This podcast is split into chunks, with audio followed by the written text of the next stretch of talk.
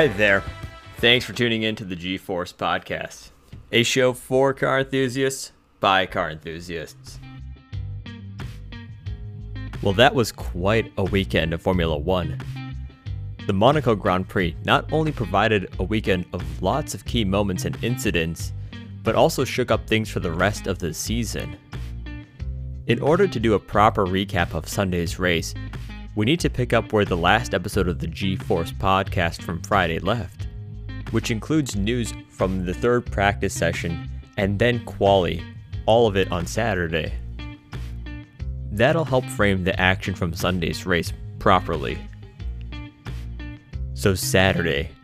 Recall that Friday was a break day as per the tradition with the Monaco Grand Prix, and Thursday then hosting FP1 and 2. Thursday saw a few incidents and bumps, including from both Fernando Alonso and Mick Schumacher. Well, unfortunately, there would be some more incidents in the final practice session for Mick.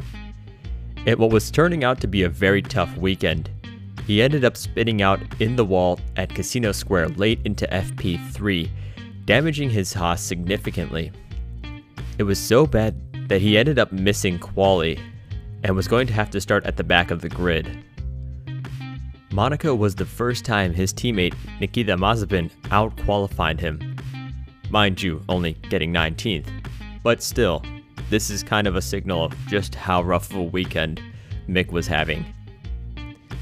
And Mick's crash wasn't the only incident. Williams driver Nicholas Latifi also hit the wall during FP3 at the exit of turn 15.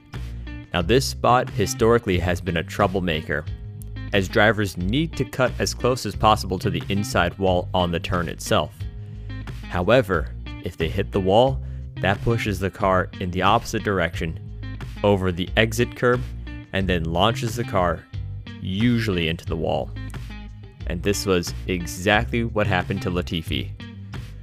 Fortunately, though, Williams was able to get the car ready for quali later that afternoon. With that exciting start to Saturday, the hype was real for quali. After struggling with gearbox issues on Thursday's FP1, Monegasque driver Charles Leclerc seemed to be determined to end his curse of never finding success at his home Grand Prix. In practice, he held the fastest lap time before his gearbox issue, so there was a lot of excitement that he could pull off some magic in quali to beat out Max Verstappen and the Mercedes crew of Valtteri Bottas and Lewis Hamilton to take pole for Sunday's home race for him. Going into Q3, the final round of qualifying, Leclerc kept up his pace, and with only a few laps to go, he managed to set the fastest time, taking pole position. That being said, both Verstappen and Bottas were hot on his tail, getting close and threatening Leclerc's time.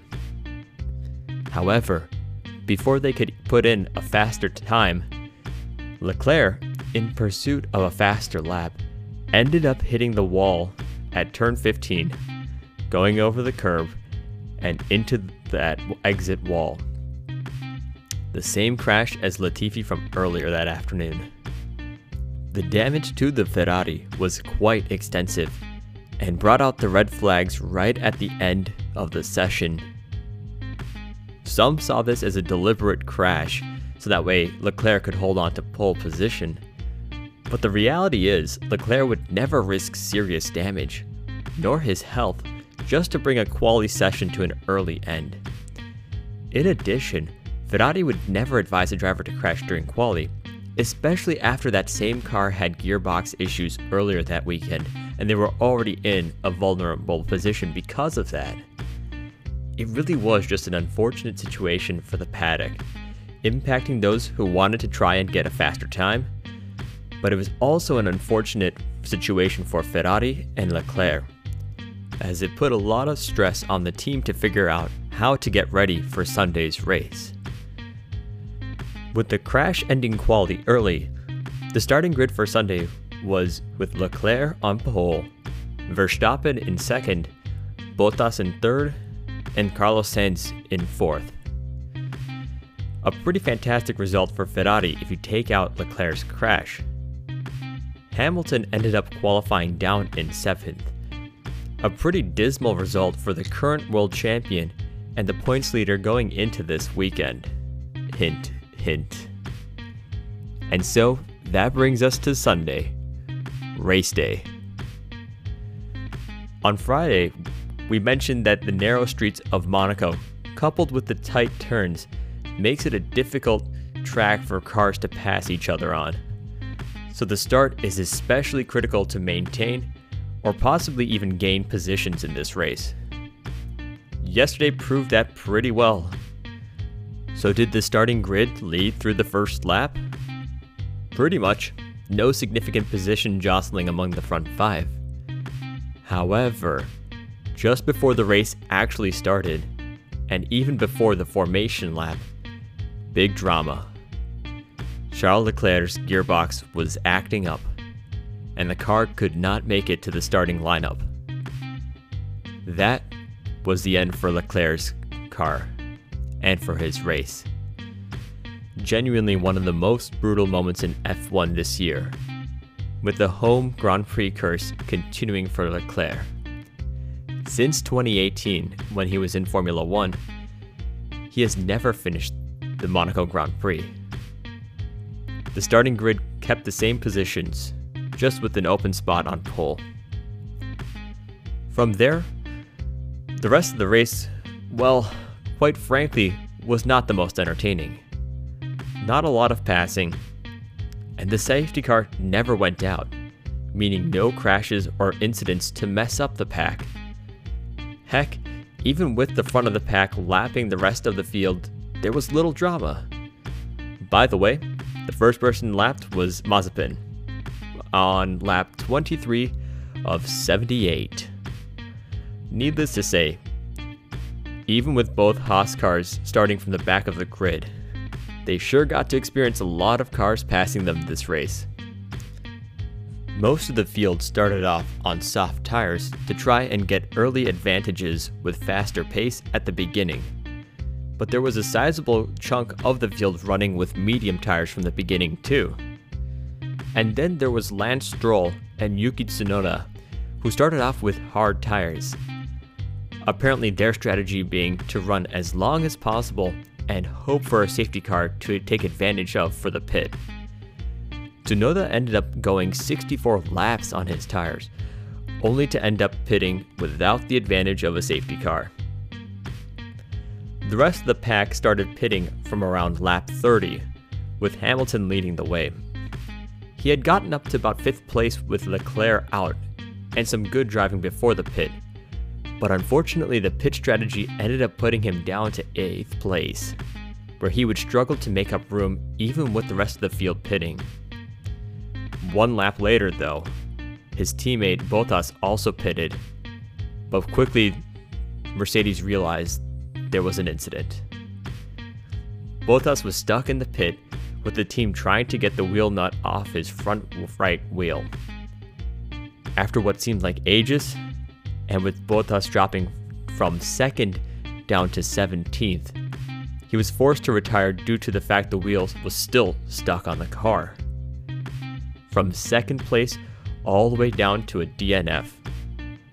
What a catastrophic pit for Mercedes, and a disastrous series of pits back to back for them.